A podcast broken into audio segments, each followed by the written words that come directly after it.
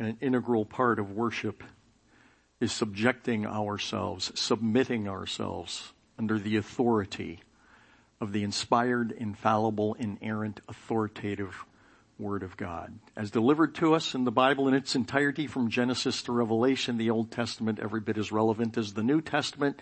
Not just the red letters of Jesus are inspired, but in fact the whole Bible as the Bible tells us. All scripture is inspired of God and is profitable for doctrine, for reproof, for correction, for training in righteousness.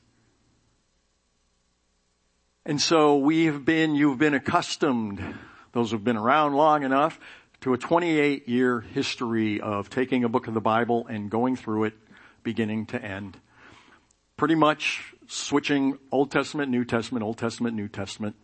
Um, of course, that's going to run out because there's many more Old Testament uh, books than there are New Testament books. Uh, but we'll deal with that when we get to it. We are in 1 Samuel chapter 18. We are picking up from where we left off three Sundays ago because I was gone for the last two Sundays and so I am back again. Um, 1 Samuel chapter 18 beginning in verse 1 through 5. It came about when David had finished speaking to Saul that the soul of Jonathan was knit to the soul of David and Jonathan loved him as himself. Saul took him that day and did not let him return to his father's house. Then Jonathan made a covenant with David because he loved him as himself. Jonathan stripped himself of the robe that was on him and gave it to David with his armor, including his sword and his bow and his belt. And so David went out wherever Saul sent him and prospered. Going back three Sundays and the Sunday before that, meaning the last two messages that I delivered before I took a break for a couple of weeks were an in-depth, pretty rigorous study of the relationship between David and Jonathan because of the unfortunate, the ungodly, perverse ideas that have proliferated out there amongst so-called Christians and Christian churches that there was something obviously suspect in the relationship of David and Jonathan. I entirely uh, debunked that not by putting my ideas or thoughts into the scriptures, but allowing the scriptures to interpret the scriptures, which is the only way that the Bible can be properly understood. Otherwise, it is true, you can make the Bible say whatever you want it to say, as evidenced by some of the snippets that I read to you during that series from so-called Christian websites telling us how David and Jonathan were actually homosexuals. So I say that to say that, that that is what has preceded today's message. And you really do need to uh, get that for the sake of you, for the sake of our culture today, uh, because as I found out as recently as right after the first service from a dear woman who is visiting from Charlotte, North Carolina, who uh, comes every summer, telling me about the onslaught that's going on in her church right now concerning that very idea of uh, what we were talking about last week. So uh, you cannot get away from the fact that God's word is His word. It is inspired, every bit of it, and it is authoritative. Old Testament, every bit as much as the New Testament. Things Jesus said, things the prophets said, all Scripture was inspired by God. A good measure of spiritual maturity, not the measure, but a good measure of it, and a good measure of I think the personal true greatness of anyone is often revealed by their ability to put others before themselves. I mean, putting others first. And I shouldn't have to say this, but I've been around the block too many times not to. Husbands and wives, that also pertains to your relationship with each other. This is my winsome face. See? I know. Some of you just, sometimes you just want to go up there and punch it. I understand. I feel that same way about myself at times. So I feel your pain. The idea of putting somebody else before you just goes against the very grain of who we are. At least after the fall which was very quick as we know if we know our scriptures. It goes against that sin nature. And so just by way of illustration of this idea of such a great measure of greatness, and you'll see why we're, we're going off track, but not really, because again, scripture interprets scripture, so I'm going to jump to the New Testament and mention that when John the Baptist was on the scene, and he was at the very apex if you will, of his popularity. He was out there and he was doing the baptisms and the people were flocking to John, coming to him for baptism. And man, oh man, wasn't he riding just the, uh, the, the height of the zeal of his followers and all? Suddenly his followers start having a little heartburn because at the same time there was this newcomer on the scene. And people were starting to shift from John the Baptist into this newcomer on the scene. And the evident tone that the crowds express is that they are both perplexed, to be sure, but even more than that, they were just flat put out that this newcomer would dare to somehow lessen the greatness of their own prophet, John. And given what I said about our sin nature, this is the perfect opportunity for John's flesh Again, to get on that surfboard and ride the crest of that wave of his popularity and zeal of his followers. John, this guy's upstaging you. Now, you're saying, yeah, but it was, it was John. I mean, man, it was John, okay? Meaning, yeah, but it was John. He's in the Bible like Paul and those guys weren't real, real. I mean, they, you know, they were just so holy and everything else. No, John, as a child of Adam, has an ego.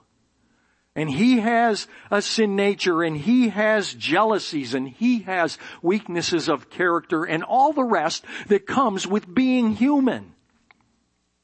So how does John respond in this moment of, hmm, you know, they are right. I am pretty cool. In John chapter 3 verse 27, John answers and says, look, a man can receive nothing unless it's been given him from heaven. You yourselves are my witnesses that I said I am not the Christ. But I've been sent ahead of him. He who is the bride is the bridegroom. He who has the bride is the bridegroom. But the friend of the bridegroom who stands and hears him rejoices greatly because of the bridegroom's voice. So this joy of mine has been made full. And let's not think for a minute that because John's competition in focus here, I'm talking about Jesus, just because John's competition happens to be the creator, the co-creator, if you will, of the universe, that John would just automatically be inclined to responding in humility. Oh, thank you, thank you. No, no, no, but no, no, no. Well, if you think I'm making too much of this, let's again go back to another book of the New Testament to see another situation where the flesh being given opportunity in the presence of the co-creator of the universe weren't too intimidated by that. You remember that Jesus now is, is at a, a place where his ministry is really kind of crescendoing and he's been with the disciples day and night, literally living with them for about three years and things have really escalated in that timeline and, and, all that's going to take place concerning the cross and everything. And Jesus is there with his disciples at a very vulnerable moment and he is going to bare his soul to them now. And he tells them that very soon I'm going to be given over to man to be executed. And as they were on this way to this break and taking, apparently the disciples kind of oblivious to the state of mind of Jesus and all that. There, Jesus hears them just kind of quibbling amongst themselves. And so right at this juncture, Jesus says, so what were you guys talking about just a while ago? And they clam right up. Oh, uh, nothing. Hmm, hmm, fiddly dee. And you say, not really, what were you guys talking about? And it turns out that they were arguing about which one of them is the greatest. They are in the presence of God, Emmanuel, God with us, and they're arguing about which one's the greatest. So you see, it doesn't matter who we are, where our level is, whether we're biblical or not, it's, we have the sin nature and given the opportunity, the flesh will often run with it. The sin nature knows no bounds, not even in the very presence of God. Sports fans, let that sink in for a moment in your personal lives. We live in a day because of technology of supreme privacy. And all that that means on the bad side of evil and wickedness. We can do things, we can go places, we can see things, we can listen to the things that before, boy, we had to be really crafty about how we do it and how we conceal our tracks and cover all that. Now, you can do anything, go anywhere, do anything, talk to anybody, say whatever because of that privacy. But I tell you that God knows. We're never hiding anything from Him.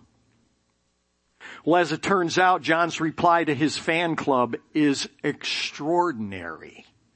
Because you see, he doesn't merely proclaim what we would expect, the theological necessity. And I'm referring to when John says to them, look, referring to Jesus, he must increase, but I must decrease. Because then John soars levels higher, revealing his selfless heart, revealing his spiritual maturity and his faith and love for the Messiah, adding, I am but the friend of the bridegroom who stands and hears the bridegroom's voice, rejoicing greatly. So this joy of mine has been made full. I am just so blessed to be in the presence of this man and to hear his voice. My joy is beyond description. Well, John's fans, you know, they're not as easily swayed. They don't have John's heart. And there they are with their We Heart John t-shirts and their WWJJ, uh, WWJD wristbands on. What would John do?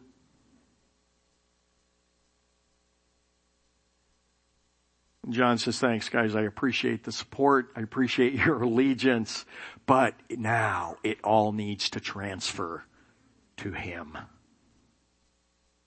From the past many weeks, despite this little excursion into the New Testament, yes, we are, as I said, in 1 Samuel. The Spirit of God that was on Saul has been removed from the wayward king and it's been transferred to the divinely appointed king, David.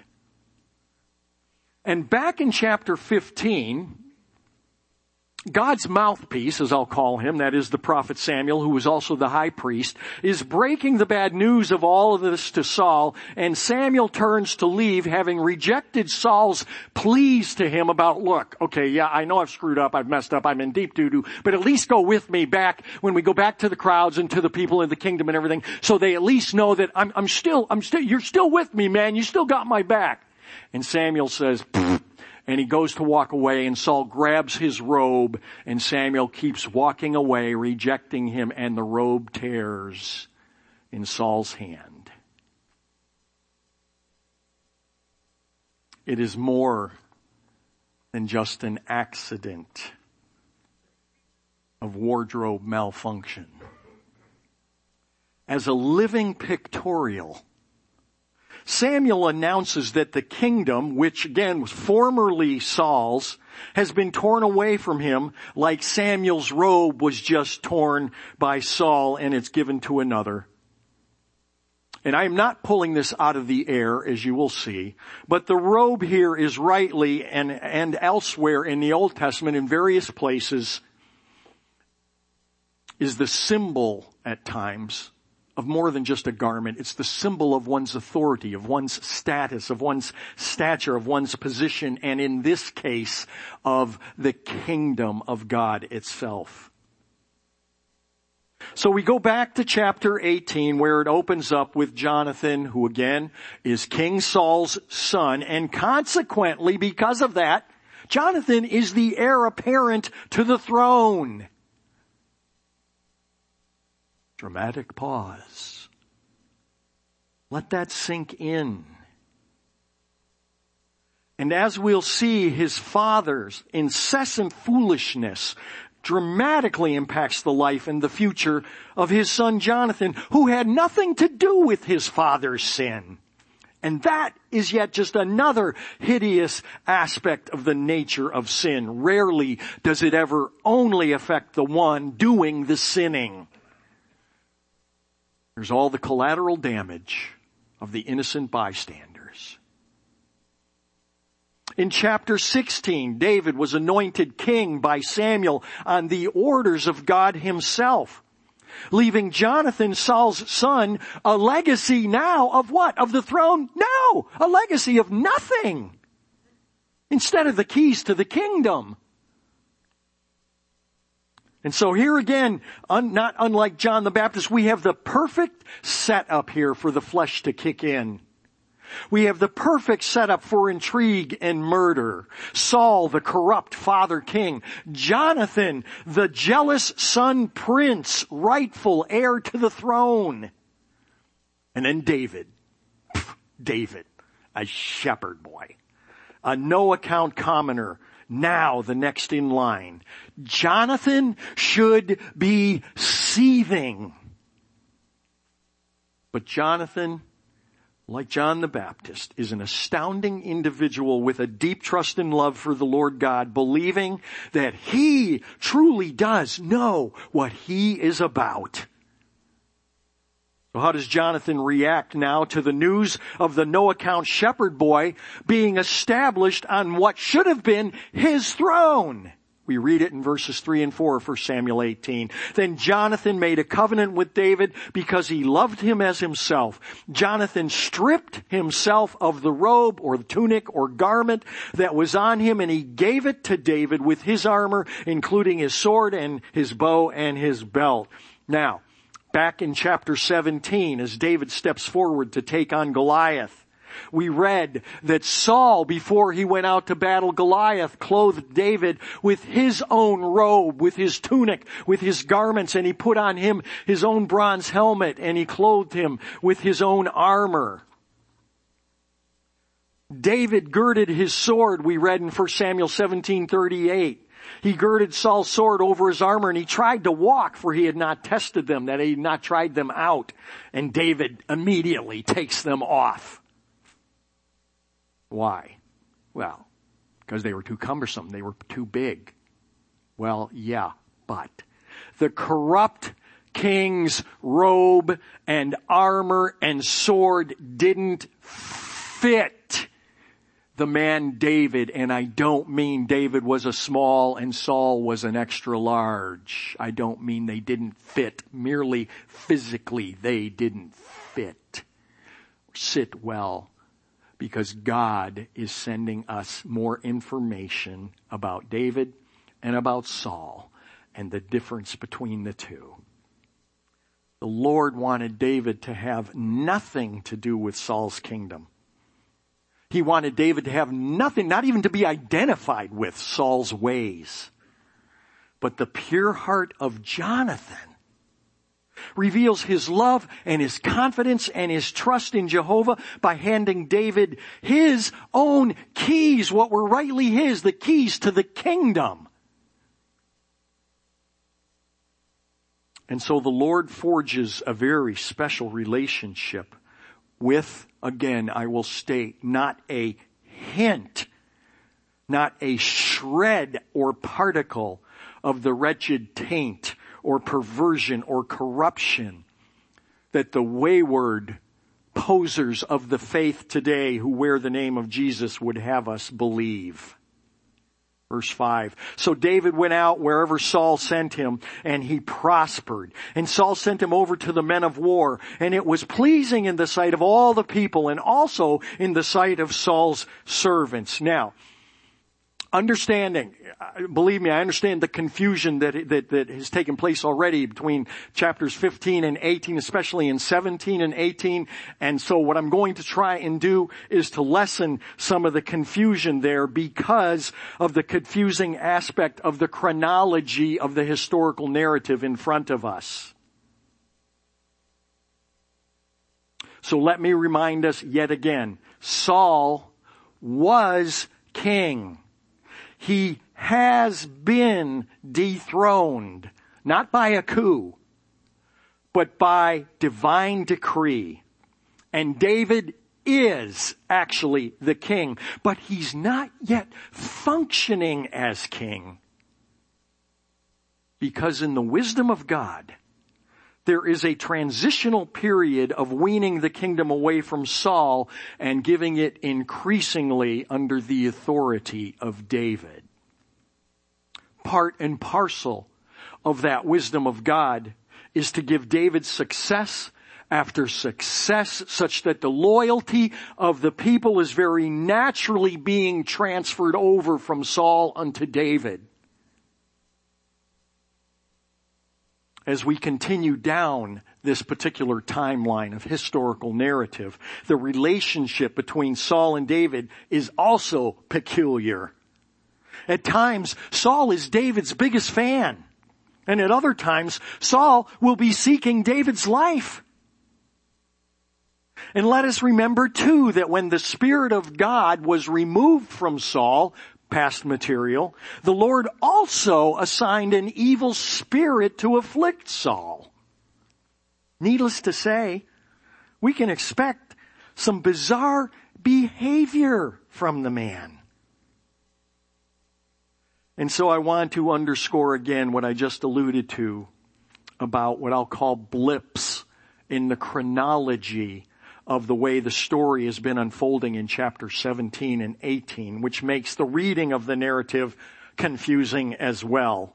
What I mean by that is, is the easiest way to understand a, a, situation that's occurred and you're writing it down, right? Is to go, well, here's what happened first, second, third, fourth, fifth, sixth, seventh. Okay, got it. I can follow that. But what is happening, especially in chapter 17 and 18, is we go, what happened first, second, third, fourth. We're back to something that happened already. Back second and third. And then we pick up with what's happening in sixth, seventh, and eighth, and then dropping back to fifth and sixth, and then ninth and ten. So we're getting, we're getting this confusing kind of chronology that unfolds, and I'm telling you, the first several times as I was reading through this to study it, to deliver this, I'm sitting there going, wait a minute, wait, I, I, you lost me again. This already, I thought this was, uh, and it was. So I hope I have you equally as confused as I was. And when we get done, you'll be as equally not confused as I think I am. well, you say, okay, why would God, I mean, He wants us to understand His Word. He's not in the business of playing games, right? No, of course. You see, I suspect the reason for this upending the flow of time is to use these earlier snippets of events to punctuate, to underscore, to illustrate, and to help explain some of the strange goings on that are going to emerge as we continue down this historical narrative. And so, by illustration and because we're in the text. We move now back in time in chapter 18:6 just a bit chronologically. Let's look at it 6 through 9. So it happened as they were coming when David returned from killing the Philistine. Wait, wait, wait, what? Wait a minute. David killed the Philistine, you know, a couple chapters ago or actually in, in chapter 17 at the beginning and it was big long narrative. That's already happened. But all of a sudden we're back there again. I thought we were beyond that. Well, no, but now we're back there again. And if you don't catch that, wow, it's like, huh? What? I didn't get that. All right. We're back now to when David was just returning from killing Goliath. And the women came out in the cities of Israel singing and they were dancing. They were given a great, just a big celebration to meet King Saul and they had tambourines and they were full of joy and with musical instruments. And the women sang as they played and they said, Saul has slain, oh wait, women, Saul has slain his thousands and David his ten thousands. And hopefully, no, no, no, thank you, thank you. Hopefully it didn't sound that way. I need to stick to dancing on the radio is what I need to do. Yeah. then Saul became very angry for this saying displeased him. And he said, they have ascribed to David ten thousands, but to me they have ascribed thousands. Now what more can he have but the kingdom? Ooh, this is easy to miss, but this is profound. Now what more can he have but the kingdom? Why do I say this? Because this all occurred already in chapter 15. We're in chapter 18. Saul, as early as chapter 15, before God had dethroned Saul and turned it over to David, is saying, well, what else can he have? Now he's got the fame and the acclaim. Now, what can he have beside the kingdom? Oh, funny you should say that, Saul. This is genius literature. Not the easiest, but it's genius. And Saul looked at David with suspicion from that day on.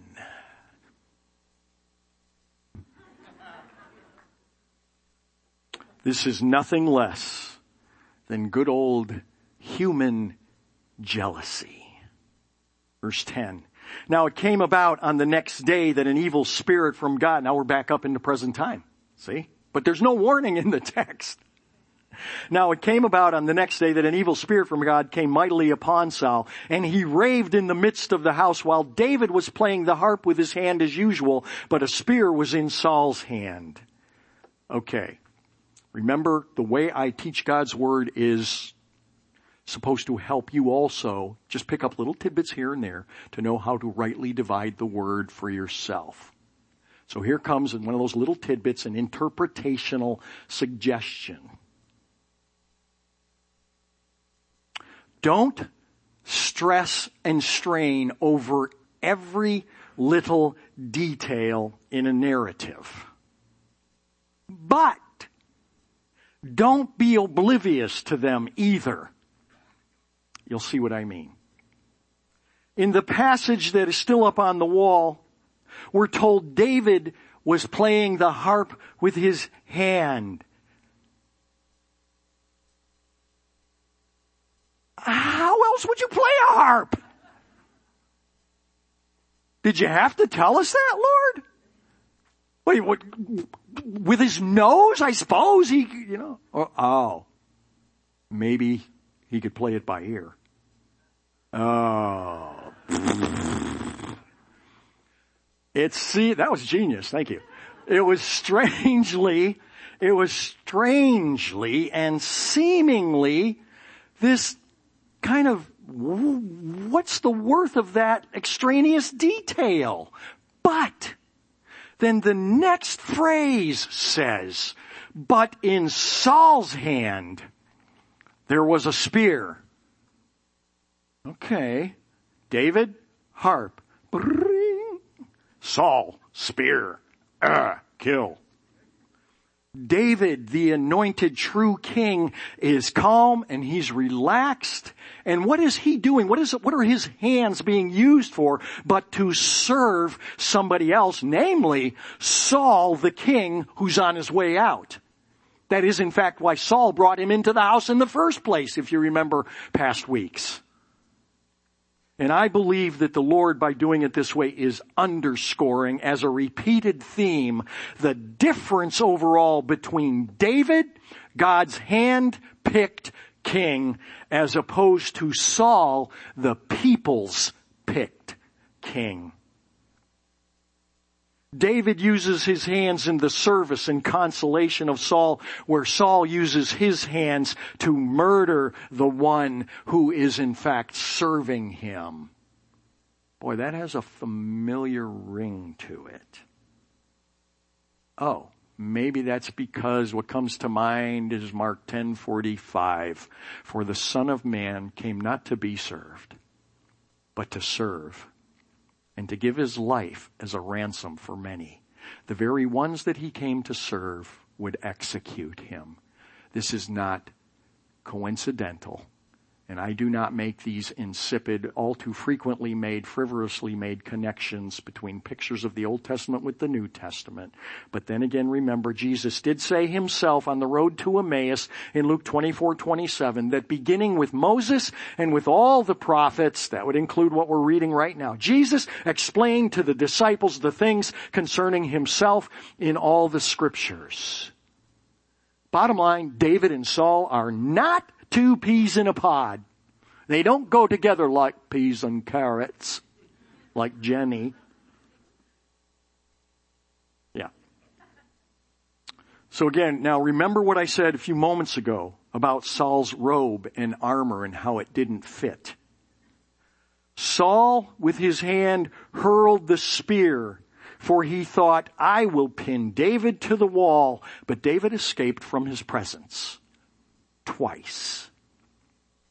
David is growing in popularity with the people as a mighty warrior. Saul's popularity is waning and on the way out. We have a pointed contrasting of the two key players in this particular bit of history. David the good guy, David a man of faith, and as we'll see, loyal to a fault. And then you have Saul, the demon crazed egotist concerned for his reputation in the kingdom. Saul attempts to kill his servant David. David escapes and Saul the angry aggressor and David the loyal pacifist.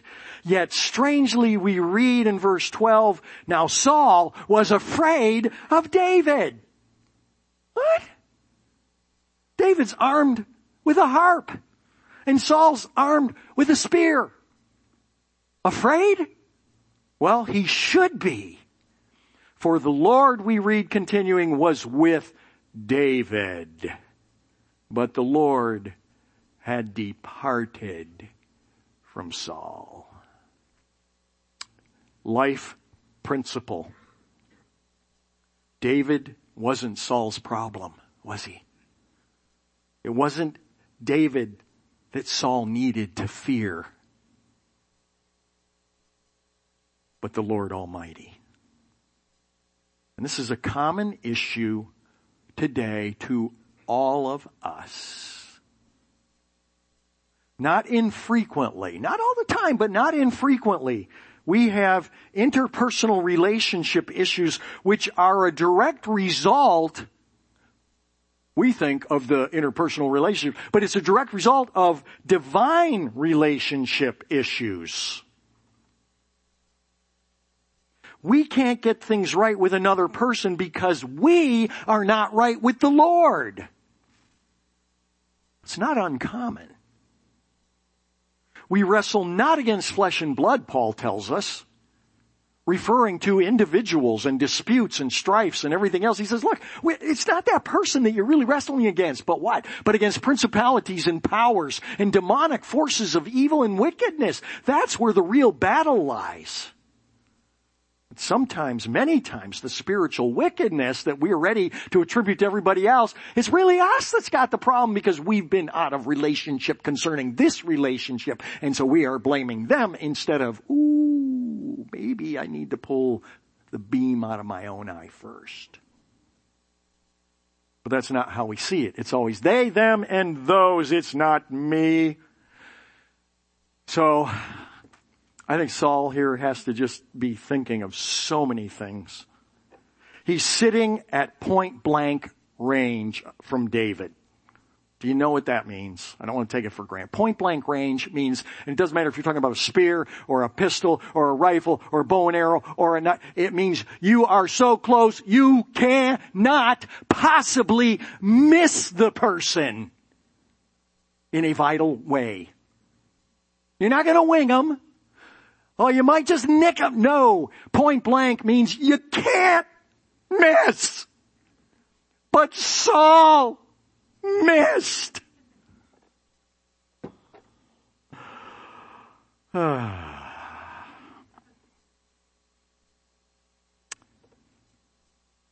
Saul knows that it was, in fact, this little whippersnapper, David, who took down the mightiest warrior of the Philistines, Goliath. And he did that with just a sling and a stone. He knows that it's the little pipsqueak that then led the armies of God out to rout the Philistines after they took out their warrior.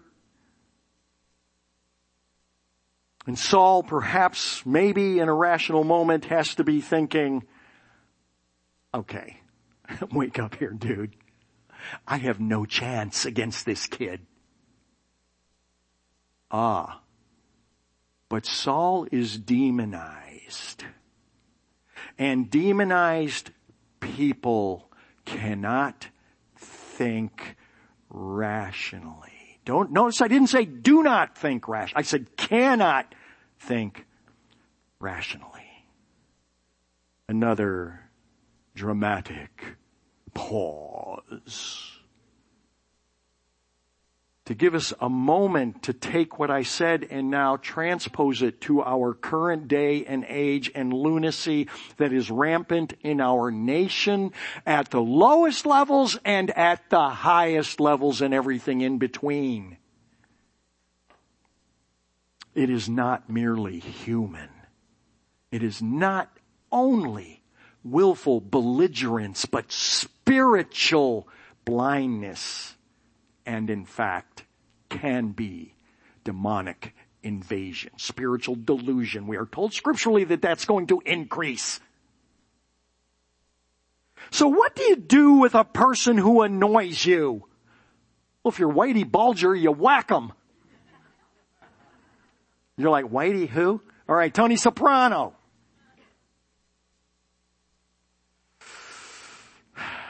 Verse 13.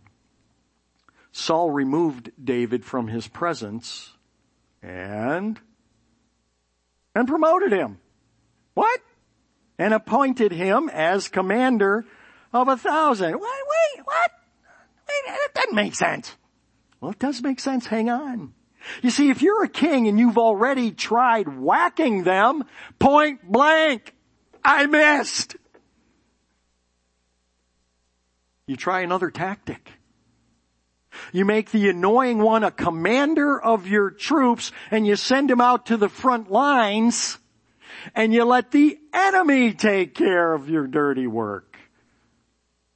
And this should also ring a bell if you are schooled in the scriptures and not a good bell because it is a strategy that David would copy years down the timeline of history in 2 Samuel wanting to get rid of the one who was a troubling detail in David's depth of sin with Bathsheba, putting her loyal, faithful commander husband in the front lines and having the troops withdraw, leaving him out there to be killed as he was. Saul sends David away, making him a commander of his troops, but even if his plan is successful, his problem is that pesky creator of the universe, 13b. And David, though the text tells us, went out and he came in before the people, which is simply a way of saying that David, man, was it. He was, he was famous. He was respected. He was well loved and he went wherever he went out and came back and in and everything else and he just had the people's acclaim. He was popular. If God is for us, the apostle Paul tells us, then who can be against us? David will write in a psalm later on in his life. He will write, My foes have trampled upon me all day long, for they are many who fight proudly against me. When I am afraid, I will put my trust in you, in God, whose word I praise. In God I have put my trust. I shall not be afraid. What can mere man do to me? This I know, that God is for me, and that is what every follower of Christ can wear for their own.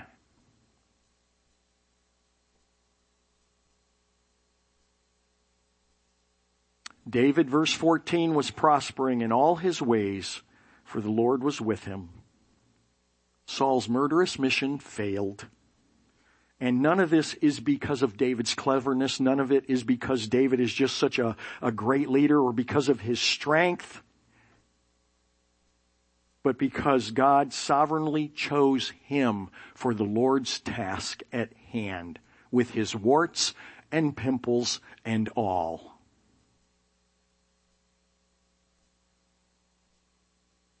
And Saul was not pleased.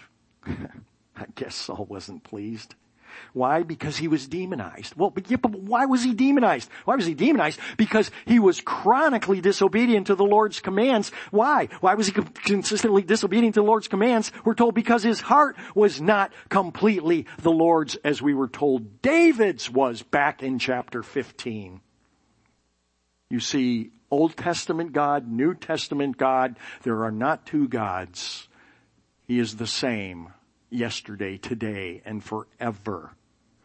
Old Testament, the principle that we just read, 2 Chronicles 16, 9, for the eyes of the Lord move to and fro throughout the ends of the earth that he might strongly support those whose hearts are completely his. Old Testament.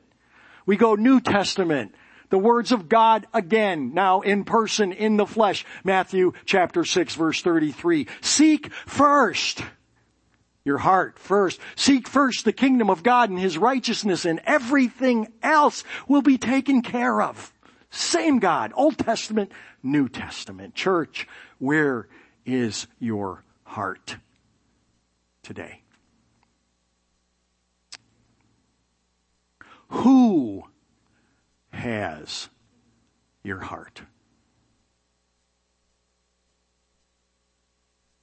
The Lord Jesus? Yes, the Lord Jesus. When it's not soccer season.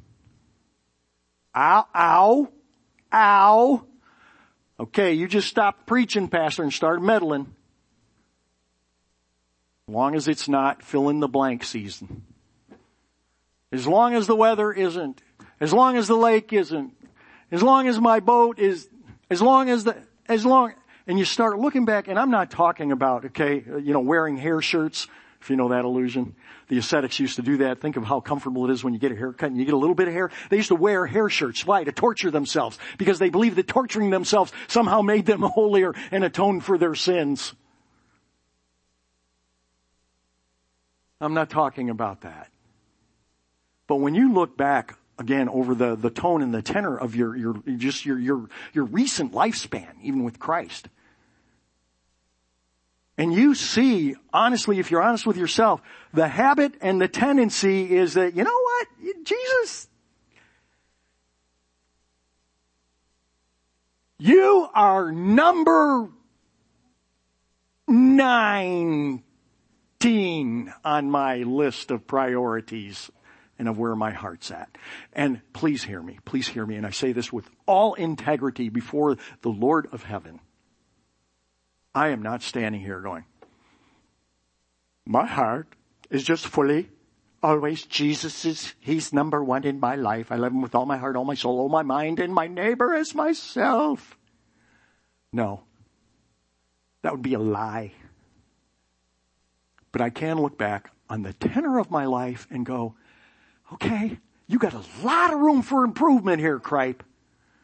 But you're at least on the right track. And your heart is in the right place. We know that phrase.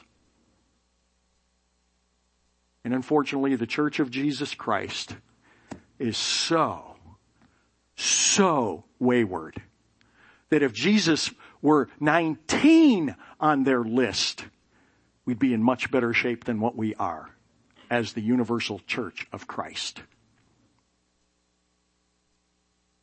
Where's your heart today? Whose has your heart? Don Cole, I'm going to ask you to come on up and close our time in prayer. Good morning. It does seem like uh, what Pastor Bill's been talking about has so much to do with obedience and love. And in my mind, I've been going back to John uh, chapter 14, verse 21. Jesus said, and maybe I should read it to get it exactly right.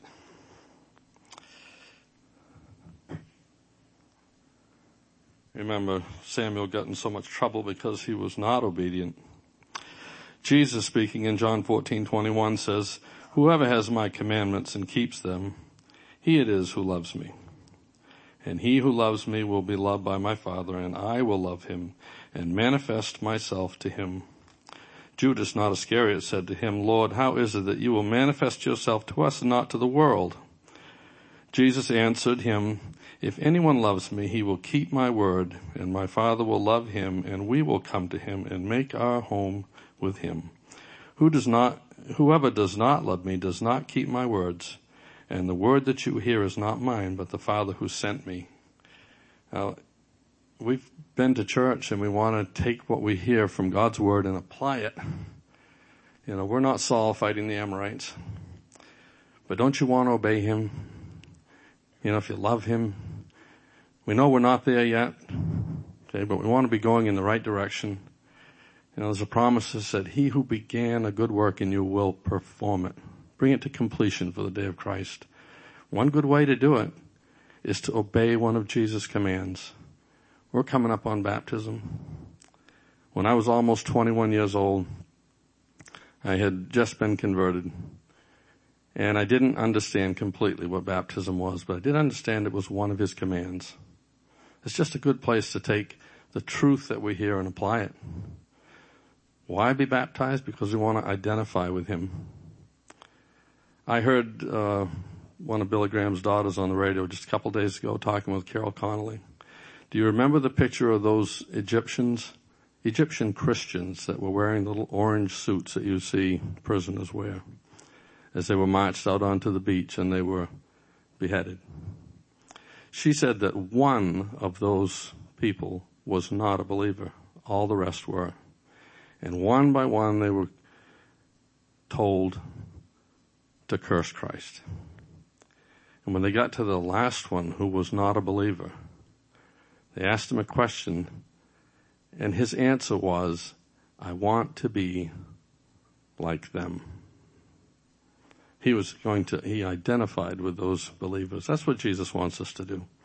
It may not cost us our head, but it's a kind of a public coming out and saying, I'm with him.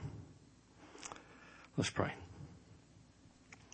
Father, we thank you for being able to be here just to, Lord, in some um, meager way to obey you. Hebrews says, forsake not the assembling of yourselves together as the manner of some is, but all the more as you see the day approaching. Lord, this blessing to come in under a man that you've anointed to preach the word and to sit under the teaching of your word which has authority. Pray that you would help each one of us to make application of it, wherever that might be, so that we could say, we love you and obey you. Lord, help us to that end. Make your name great among us. Uh, dismiss us too, Lord, with your blessing. Pray in Christ's name. Amen.